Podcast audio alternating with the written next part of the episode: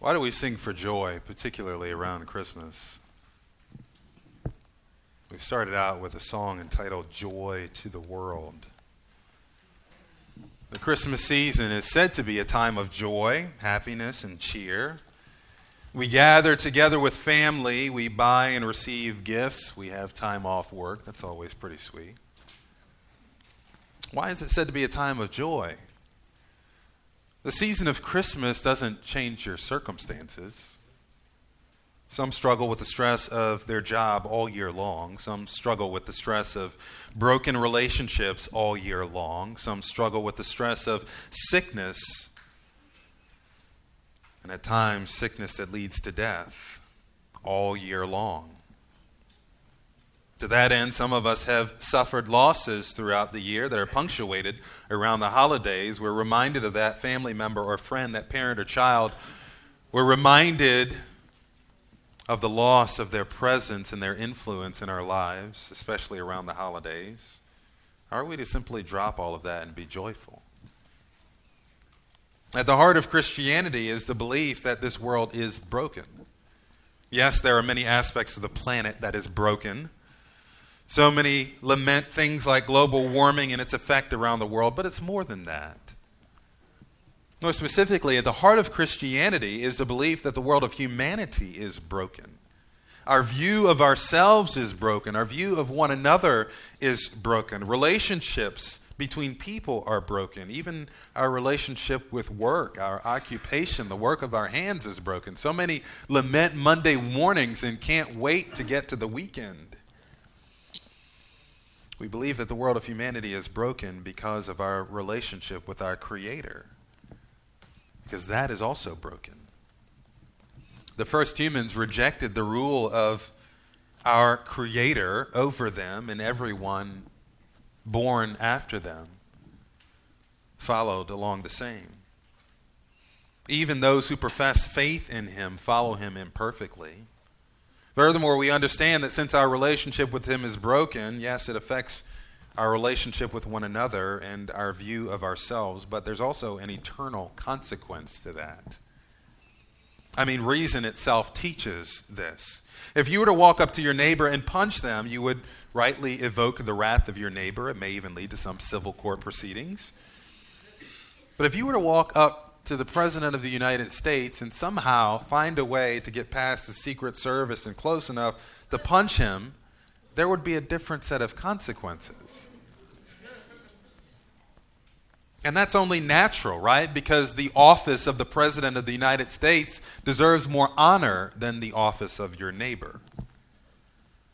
Now, measure the honor due to a human office, even the likes of the President of the United States, against the honor due to the eternal and sovereign ruler of the universe. I mean, there really is no comparison. The honor due to him is an eternal honor because he holds his office eternally, because the worth and value of his person is eternal. And just as we would rightly expect judgment from offending a human who holds an office that demands honor, we should rightly expect judgment from the sovereign and eternal ruler over all. Those who claim that God does not and should not judge humanity are not being intellectually honest with themselves. Thus, we do deserve an eternal consequence for offending an eternal sovereign ruler. This all leaves us in an utterly helpless state.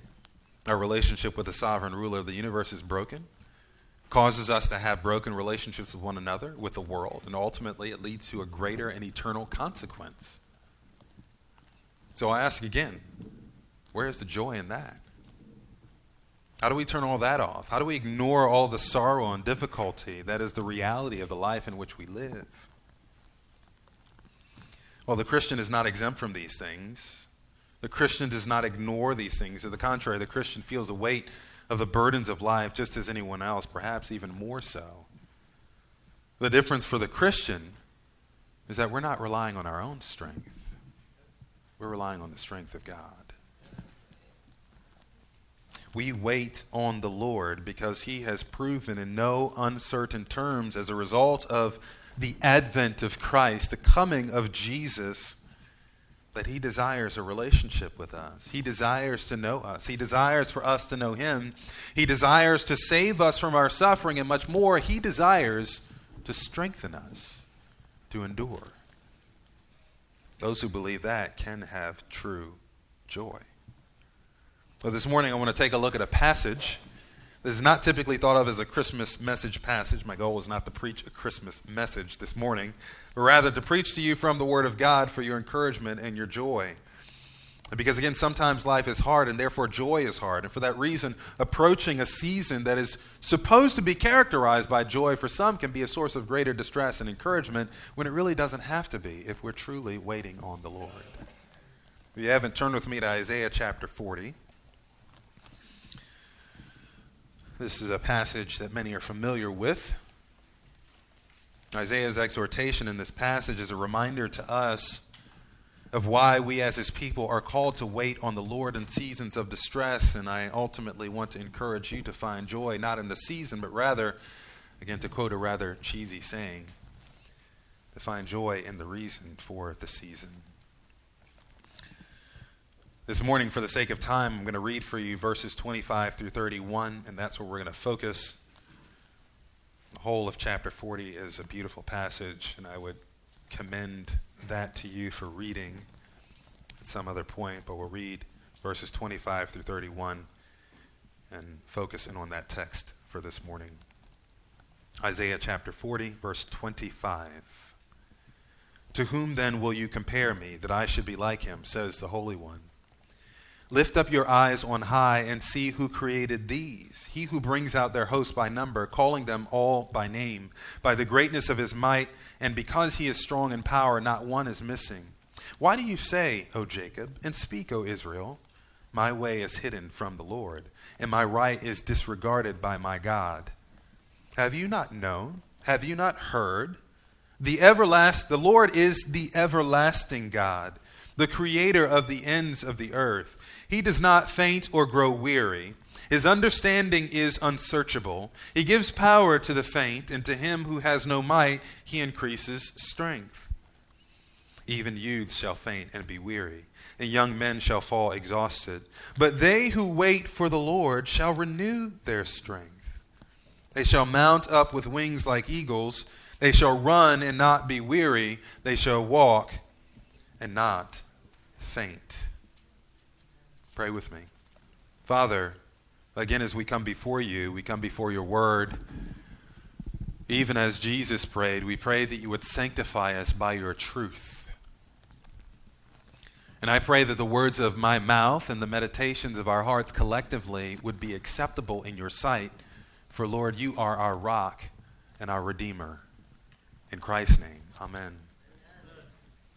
In this text, we're called to wait on the Lord. Specifically, Isaiah exhorts us to remember three things as we wait on the Lord.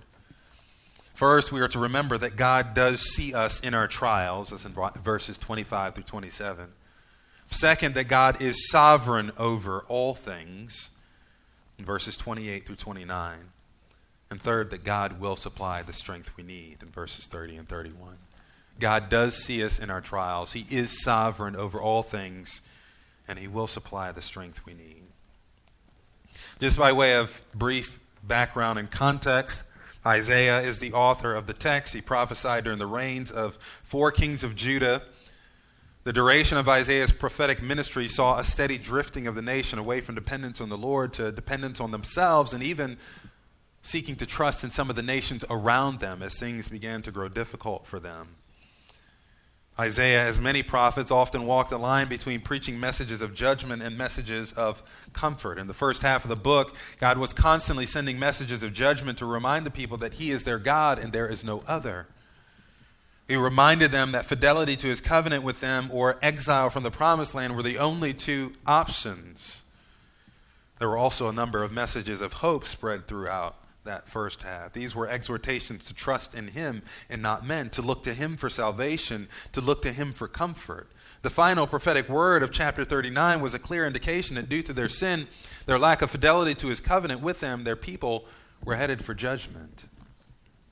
Chapter 40 marks a turning point in the book from what was a straightforward narrative discourse between Isaiah and then King Hezekiah to a number of prophetic messages of comfort for God's people. Some have said that this is Isaiah addressing the people of his day in the midst of impending judgment and the turmoil of war with surrounding nations. Others say that he's prophetically addressing the concerns of the nation in the future as they're carried off into Babylonian captivity. Regardless, the point is the same. At this point, Isaiah is seeking to deliver a message of comfort to the people of God in the midst of great trial and distress. He's calling them to remember their God, remember who He is, and to wait on Him, to trust in Him for His salvation. Well, let's look at the first point of the text. As we wait for the Lord, we must remember first that God does see us in our trials. Look again at verses 25 through 27.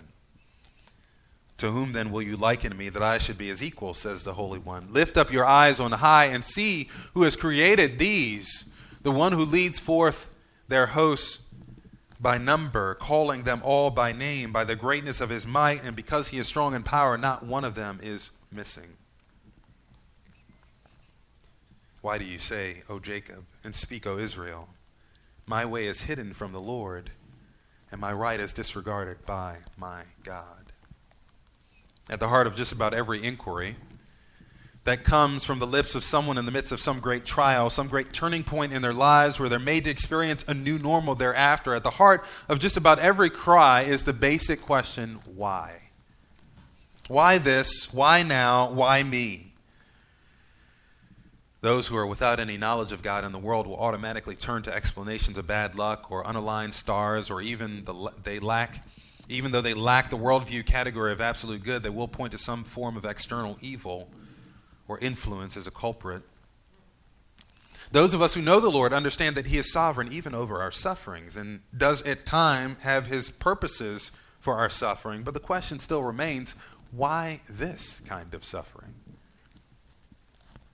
And I think that deep in our hearts we know that even if we knew the reason why, it wouldn't satisfy us. Because often what we're really communicating when we ask the question why is that we do not believe that this thing should happen to me. I don't deserve this. I'm better than this. Maybe somehow God has made a mistake.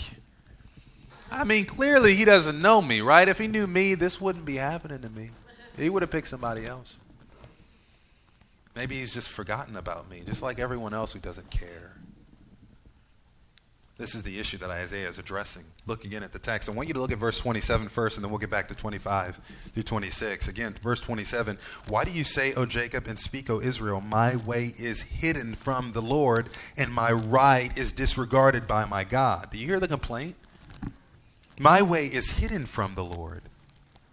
As I said, this is in the context of trial, trouble, distress. The implication is that God simply doesn't see what's happening to me. He doesn't understand. My way is hidden from the Lord. My right is disregarded by my God. The term right there has to do with judgment. You imagine a courtroom setting, the cases have been argued, and the verdict is set to be given by the judge. The verdict given by the judge is the binding judgment. This is what's going to result in the conclusion of the courtroom hearing. In this case, the people of God are accusing God of disregarding proper judgment, right judgment, in the final analysis. Clearly, my way is hidden from him because if it were not, justice would have been brought already. What is due to me, my right, the proper judgment concerning my cause, would have already been executed if the Lord knew me. We may not actually say this, but this is often how we feel. How could he let this happen to me? Why hasn't he fixed it yet? When we pray, we pray, God, fix it now, because I shouldn't have to go through this. If you really knew me, if you really knew what was going on with me, you'd know that this is not right for me. The death of a loved one, difficulty in marriage, difficulty in parenting, difficulty on the job, the loss of a job, conflicts with neighbors or perhaps people in the church, chronic illness or sudden illness for you or a loved one, some other form of uncertainty in life. God, do you even do you even see what's happening right now? In my life? Well, again, what was Isaiah's response? His response was to remind them of who God is. Look again at verse 25. To whom then will you compare me that I should be like him, says the Holy One? Lift up your eyes on high and see who created these. He who brings out their host by number, calling them all by name, by the greatness of his might, and because he is strong in power, not one of them is missing.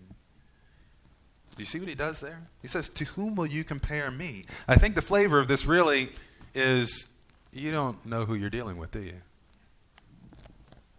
It's more like, do you, do you actually know who I am? Do you know who you're talking to right now? This is God's response. Take a step back and look for me for just a second at the beginning of chapter 40. His desire to offer words of comfort. That's what he leads with in this chapter. Comfort, comfort my people, says your God. Well, how does he comfort them? He reminds them that their sins have been paid for in verse 2. He reminds them that no matter what is happening in the world, that the Lord will have his final word, that his glory shall be revealed. Verse 5 says, And the glory of the Lord shall be revealed, and all flesh shall see it together, for the mouth of the Lord has spoken and the word of God endures forever. Whatever God has said is going to happen is going to happen. You can count on that. That's the point. And then the rest of the chapter, he just talks about who God is. In verse 9, he even says, Behold your God. This is what I want you to understand. This is what I want you to remember about who God is. The Lord comes with might. He says, The Lord will shepherd his people. He will tend his flock. He will gather his lambs. He will carry them in his bosom says that he's greater than all the nations of the earth in verses 12 through 17. And then he says again, To whom then will you liken God? He's greater than the idols of the earth, he's greater than even the rulers of the earth, as he continues in chapter 40. And then again, he asks the question, To whom then will you compare me? Again, this is the one who has satisfied his wrath concerning your sin, the one who, whose word abides forever the one who has promised to spread his glory throughout the earth, the one who comes in power, the one who's promised to care for his people as a shepherd cares for his sheep, the one who's greater than both idol and earthly ruler. To whom will you compare the Lord our God? The Lord is constantly challenging his people on this level. He says, I am the Holy One. This speaks of his uniqueness, his otherness, his separateness. There is no one like him. I want to ask you, to whom do you compare the Lord? A.W. Tozer said that if we conceive of God in any way other than how he's revealed himself, that is idolatry.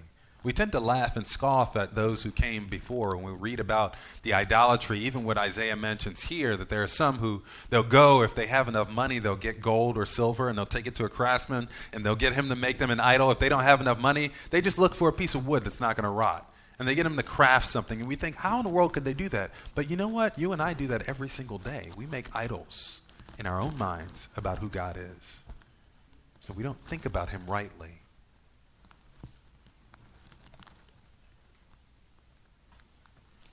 It's so easy to do, especially when we believe that He's not giving to us what is due to us in life. It's so easy to think of God as simply being angry with us. That's why things are bad, because we sinned and He's just angry or he's just being passive or indifferent, unresponsive to us. Maybe he's impotent. He's not able to fix this particular issue. Or else he's just unjust. Again, the right that is due me has escaped his notice. To whom then will you liken the Lord our God? If you are in Christ, your sins have been paid for. The word of the Lord still endures forever. His glory shall be revealed. The Lord still has all power. He is still the good shepherd. To whom then do you compare the Lord? Back in our text, just in case they needed more evidence, in verse 26, he says this Lift up your eyes on high and see who created these. Well, what are the these?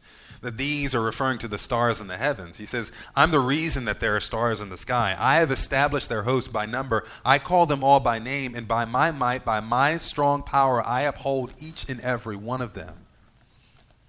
Can you count the stars? Has anyone ever been able to count all the stars in the sky? Has anyone cataloged all of them by name? Does anyone even know how they operate, each one of them? Can anyone fix their power, uphold their power, sustain their power? The Lord does. Isaiah is reasoning here from what is greater to what is lesser. If God is able to create, to name, and to sustain each and every one of those burning balls of gas in the sky, then certainly He's able to see you. He's able to uphold you. He's able to keep you. God has been known as the God who sees for many generations. One of the clearest illustrations of this is from the life of Abraham. You remember Abraham in Genesis chapter 2 when he was commanded to take Isaac up to the, to the mountain and to sacrifice him, the child of promise, the child of his deepest love.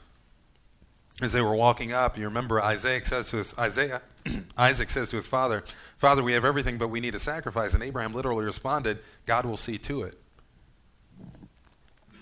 And afterward, as the Lord provided the sacrifice of a ram caught in a thicket to be used in the place of Isaac, Abraham's son, Abraham named that place, the Lord will see to it. Or again, the Lord will provide. That idea of provision is connected with the reality that God sees what our need is. And not only sees in a passive sense, but that He is actively involved in providing for our need. That's the point. We have a similar expression when we say we're going to get something done. We say, What? I'll see to it. That's the idea here for the Lord. He is the God who sees, He is the God who provides. When I read verse 27 again, I sense that Isaiah is almost incredulous. Knowing that this is who God is, why do you say, Jacob, and why do you say, Israel, my way is hidden from the Lord, and the justice due me escapes the notice of my God? How can you even say that, knowing who the Lord is? Lift up your eyes and see. In other words, get your head out of the sand. Lift up your eyes and you see. You're accusing God of not seeing you, but you're not looking at who God is, who He's revealed Himself to be. Have you considered the greatness of your God?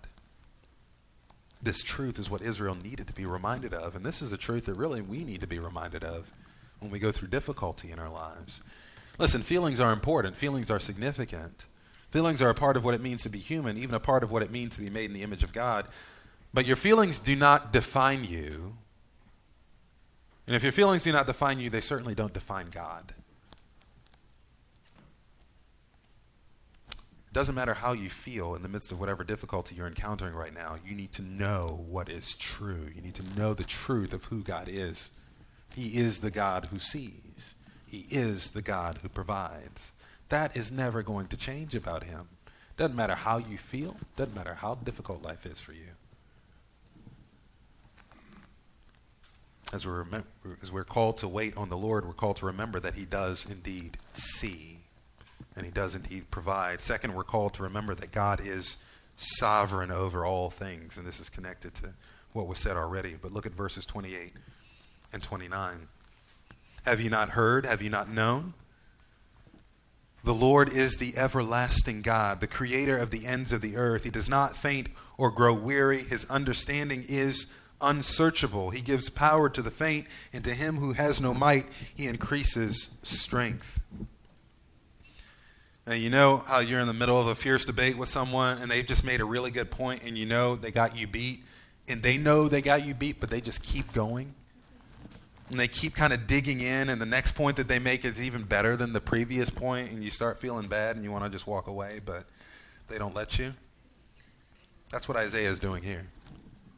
He's going in on them, and he's not letting up. He's not letting up here because he's identified part of the issue. And a large part of the issue for Israel in their day and really, a large part of the issue for us is that sometimes we just forget who God is. We forget that He is the sovereign God. He has rule over all things, including our lives. In the midst of our trials, in the midst of our weariness, in the midst of getting swirled up in all the holiday seasonal festivities, with all the business and stressness of it, we completely forget who we're celebrating. Listen again to Isaiah's response. Have you not known? Have you not heard? In other words, where have you all been? Have you been living under a rock all this time? Do you not know who the Lord is? Well, let me remind you. And he gives them four aspects of God's sovereignty. God is everlasting. In the text, Isaiah calls him the Lord, the everlasting God. This is another great theme to study in the book of Isaiah, even throughout all of Scripture. God makes bold statements, such as chapter 44, verse 6 Thus says the Lord, the King of Israel, and his Redeemer, the Lord of hosts I am the first and the last, and there is no God besides me. Who is like me? Let him proclaim and declare it. Let him recount it to me in order. Now, who gets to say that? If a human being were to say that, there is no one like me, we would think either they're insane or just drunk with pride. But God can say that because it's true. There is no one like him. He is the true and living God. There is no other God. You and I need to be confident in that truth and speak it unapologetically. The people of God have confessed this for generations. One of my favorite Psalms, Psalm 90 Lord, you have been our dwelling place in all generations, before the mountains were brought forth, or ever you formed the earth and the world. From everlasting to everlasting, you are God. Listen, if God is everlasting, and first of all, He's seen it all, right? There's certainly nothing new under the sun for Him. And furthermore, he is hindered by nothing. There is no thing, no issue too great for him to handle. Nothing has thwarted him yet, and nothing ever, ever will. He is the everlasting God. God is also creator. nothing comes from nothing, right? Something had to be here in the beginning in order for there to be anything now. If there was nothing in the beginning, there would be nothing here now. Uh, I hope we all understand that, right? Like when they try to talk about the Big Bang and say that's scientific proof when it's really just a foolish theory, it's illogical to conceive of there being absolutely nothing in the beginning and then something coming from nothing without any external action. But the reality is that there was something before there was anything, and that something was the everlasting God. He is the uncaused cause. He is the one through whom all things came into being. Look back at verse 12. He asked the question Who has measured the waters in the hollow of his hand, and marked off the heavens with a span, and closed the dust of the earth in a measure, and weighed the mountains and scales and hills in a balance? The answer is no one but the Lord. He is our creator God. We studied Psalm 139 last week. We were reminded that because He is our creator, that He knows us intimately and thoroughly because He made us. And the reality is that because He made us, He knows precisely what we need and when we need it, and He knows for how long we need it, and that includes our joys and our sorrows. Truth be told, it's much easier to accept the sovereign control of God over our lives when things are going well. We love to talk about how God has blessed us when things are going well. But then we completely leave God out of the picture when things are not going so well, when we're going through trials. It's, it's, like, it's almost like we, we, we flip a switch and we completely disregard God. We remove him from the equation when things are hard.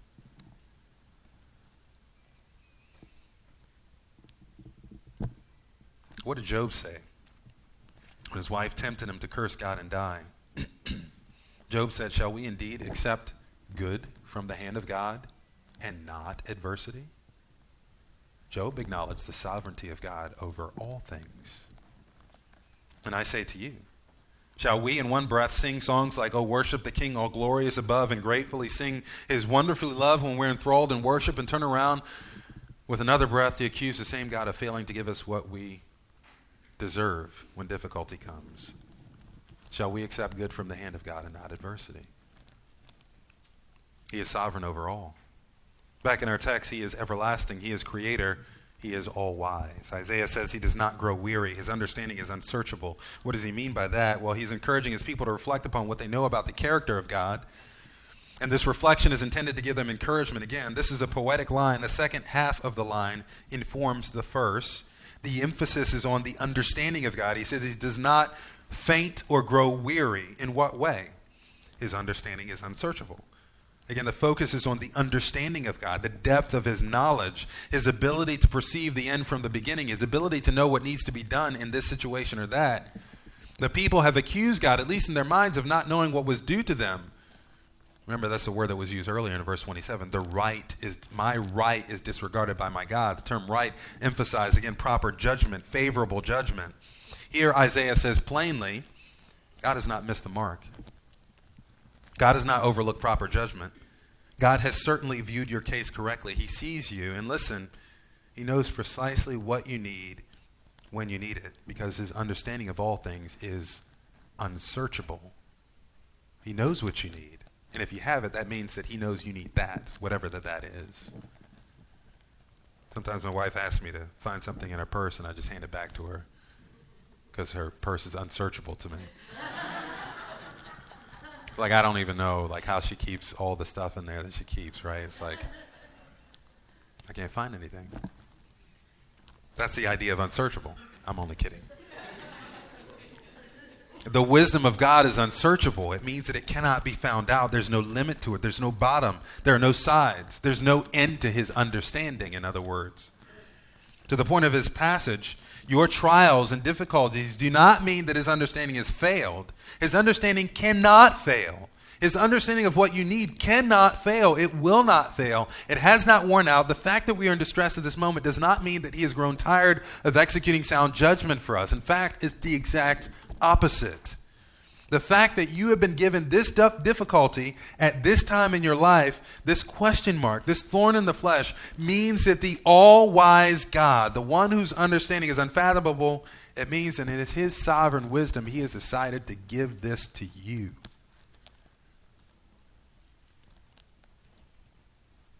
It's not accidental. Whatever it is, for however long it is, however difficult it is, the one who works all things after the counsel of his own will, Ephesians 1:11, has entrusted this trial to you. We remember that he has done this for our good, right? Romans 8:28, he work causes all things to work together for good to those who love him, those who are called according to his purpose. He has done this for our sanctification and maturity in the faith. James 1, 2 through 4. James says, Why do trials come? They come so that we might be perfect and mature, lacking in nothing. He's done this ultimately for his glory. John 9. When the disciples asked why the man was born blind, it wasn't because of his sin, it was so that the glory of God would be made known through him. Back to the text, not even the nations of the earth can thwart his purposes. Verses 23 through 24. He it is who reduces rulers to nothing, who makes judges of the earth meaningless. Scarcely have they been planted, scarcely have they been sown, scarcely have their stock taken root in the earth, but he merely blows on them and they wither, and the storm carries them away like stubble. He causes nations and national leaders to rise and fall in accord with his sovereign purposes in the world. I think this is a good reminder for us as we consider the plethora of tragedies in the world at large, whether it's Russia and Ukraine, Israel and Hamas, or the United States and its many enemies.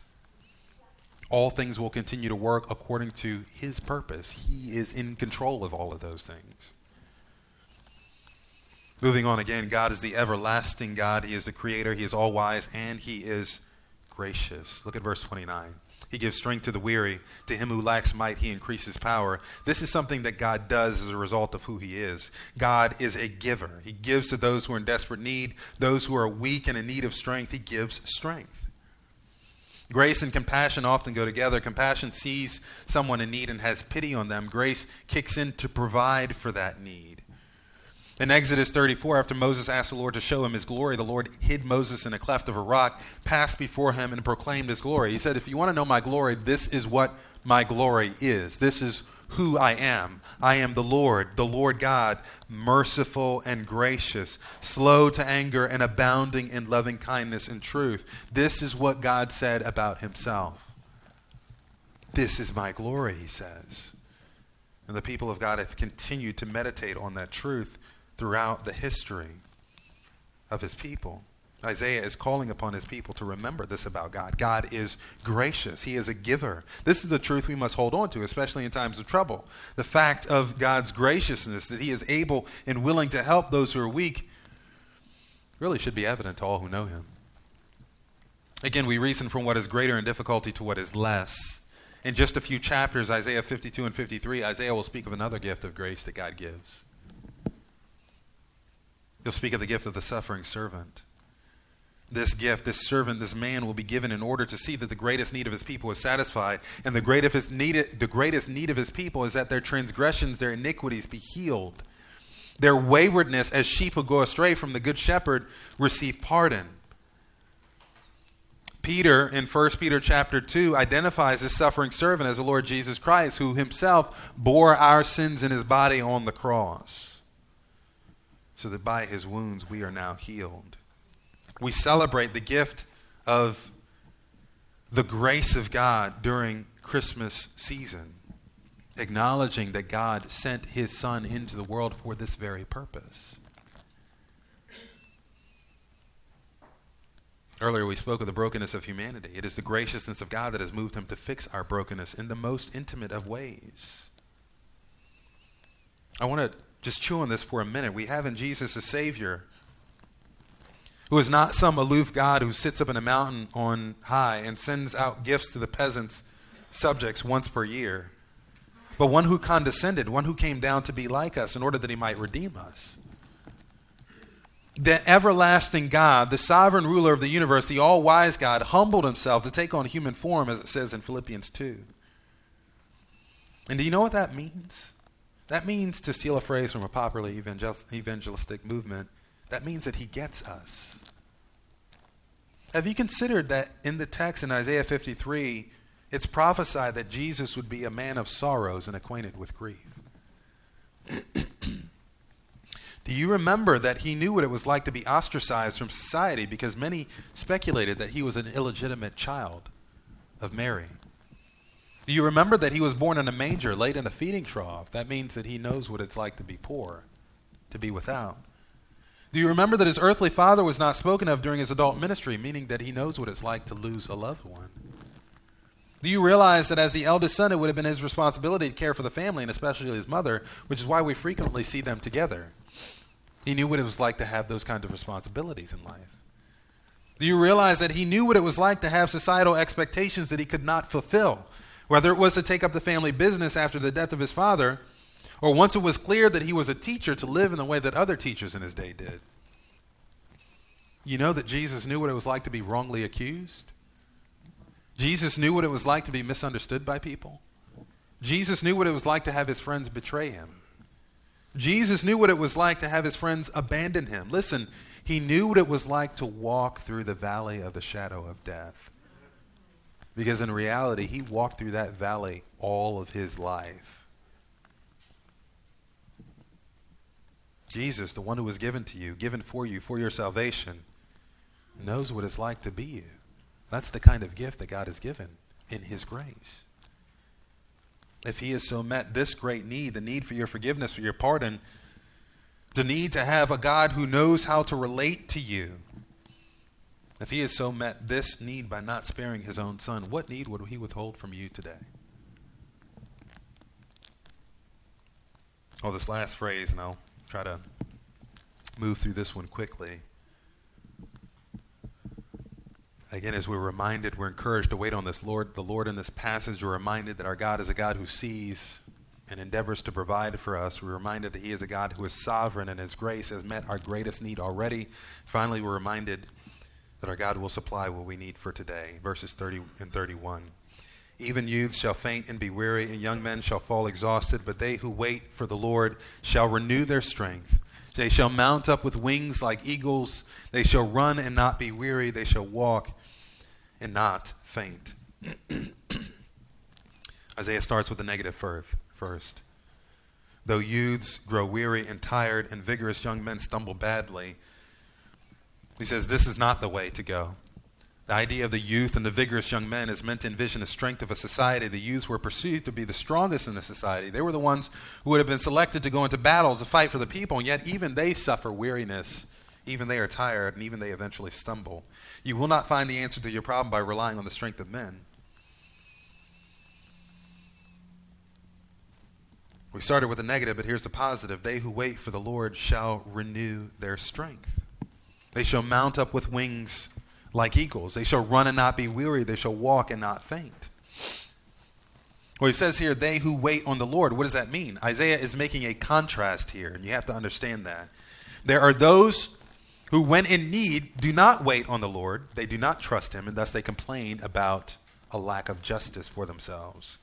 They doubt his ability to help. They perhaps turn to mankind for strength instead of the Lord. To the contrary, waiting on the Lord involves seeing your need, trusting that he sees and understands your need, seeing and trusting his ability to make that need, his unique ability as a sovereign, everlasting, all wise, gracious God, and then seeking Him for strength. To wait on the Lord is to deliberately, wholeheartedly, and persistently seek the sovereign, eternal, all wise, and gracious God for strength. That's what it means. It's trusting that He is who He said He is and looking to His hand to provide what you need. What are you waiting for today, Christian? What trouble do you face today? What need do you have? What are you waiting on the Lord for? And does this describe the way you are waiting on Him? Deliberately, wholeheartedly, persistently seeking Him, the sovereign, eternal, all wise, and gracious God, seeking Him for strength. Does that describe how you are waiting today? Isaiah doesn't really tell us what it means to wait specifically, but I think that there are three ways that we can show our deliberate, wholehearted, persistent waiting. The first is by staying close to His Word. And I think about Psalm 1 Blessed is the man who does not walk in the counsel of the ungodly, or stand in the way of sinners, or sit in the seat of scoffers, but his delight is in the law of the Lord, and in His law he meditates day and night you have your heart and your mind set and focused on the Word of God. And he says that as you meditate on the Word of God day and night, you'll be like a tree planted by the streams of water who brings forth his fruit. Thank you, Marianne. Who brings forth his fruit in his season, whose leaf does not wither, and whatever he does, he prospers. You ever feel like your leaf is withering? That passage promises that if you keep your mind on His Word, saturated by His Word, that your leaf will never wither and that what you do will prosper. That's what God's Word says. I'm not making that up. This is not prosperity gospel. This is the truth of God's Word. Isaiah said, He will keep you in perfect peace, whose mind is stayed on Him. Why? Because He trusts in Him. Because the Lord, the everlasting God, is a rock. You keep your mind on God's word. You pray. Philippians 4, 6, and 7. I think Metanoia is teaching through Philippians. Be anxious for nothing, but in everything by prayer and supplication with thanksgiving, make your requests known to God, and the peace of God, which surpasses all understanding, will guard your hearts and minds in Christ Jesus. And that idea for guarding your hearts and minds is kind of like a, a military garrison. The, the Word of God says that God will place a garrison of protection around your heart and your mind as you pray when you are anxious. Do you pray when you're anxious? That's what God has provided for you. We read God's word, we pray, and we gather. We're commanded in Hebrews chapter 10 verse 25 not to forsake our assembling together, but to come together to encourage one another and all the more as the day is drawing near, as the days are growing evil. We're commanded to gather. Don't miss that. We're commanded to gather for our encouragement. The way God has designed the body of Christ with all of its diversity is that as we come together and as we use the gifts that we have been given, together we grow into maturity. So if you're not gathering together with the people of God, you're not going to grow into maturity. Because this is how God has designed his people to function. Stay close to His Word, pray, gather together with His people. I'm going to try to finish this out.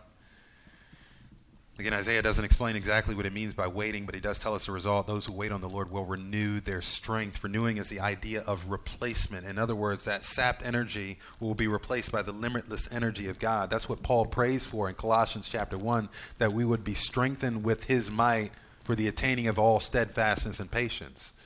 That's something we should be praying for one another as a church. That we will be strengthened not with our own strength, but with the strength of God, because that's what we need. And this is what Isaiah is saying here. They will mount up with wings like eagles. They will run and not grow weary. They will walk and not faint. All of that comes because God does the strengthening, God gives the power. The question is do you believe this? Our God, the one who sent forth his son as a babe in Bethlehem, the one who sacrificed his son as a lamb on Calvary, the one who raised up his son as Lord of glory. He is the God who sees, the God who is sovereign, the God who promises to supply all of our needs, including his strength. The question is do you trust him for that? Will you wait on him for that? Even if the waiting grows long, will you trust him for the patience and endurance to wait longer? Knowing that according to his promise, he'll give you the strength that you need. Well, again, the Christian calls this a season of joy, not because of the holiday, not because of the time off, the gifts given and received by friends and family. We call this a season of joy because it underscores the truth that there is a God in heaven who sees us. There is a God in heaven who is sovereign over all of our lives. There is a God in heaven who will supply for every one of our needs, including his strength. Father, thank you for this day. Thank you for the reminder in your word, the reminder in your truth that you do see us. Not only do you see us, but you love us and you aim to care for us. You aim to provide for us. You aim to supply us the strength that we need so that we might have the joy that we ought to have and knowing you. And Father, I pray for your people this morning. I pray for those who perhaps are struggling with the joy of the season, that you would increase their joy as they remember who you are. That you would increase their joy by giving them your strength. That you would do that for your glory and for our good. And for those who do not know you, that you would draw them to your side and let them know that there is a God in heaven who sees and who desires to save. We pray this in Christ's blessed name. Amen.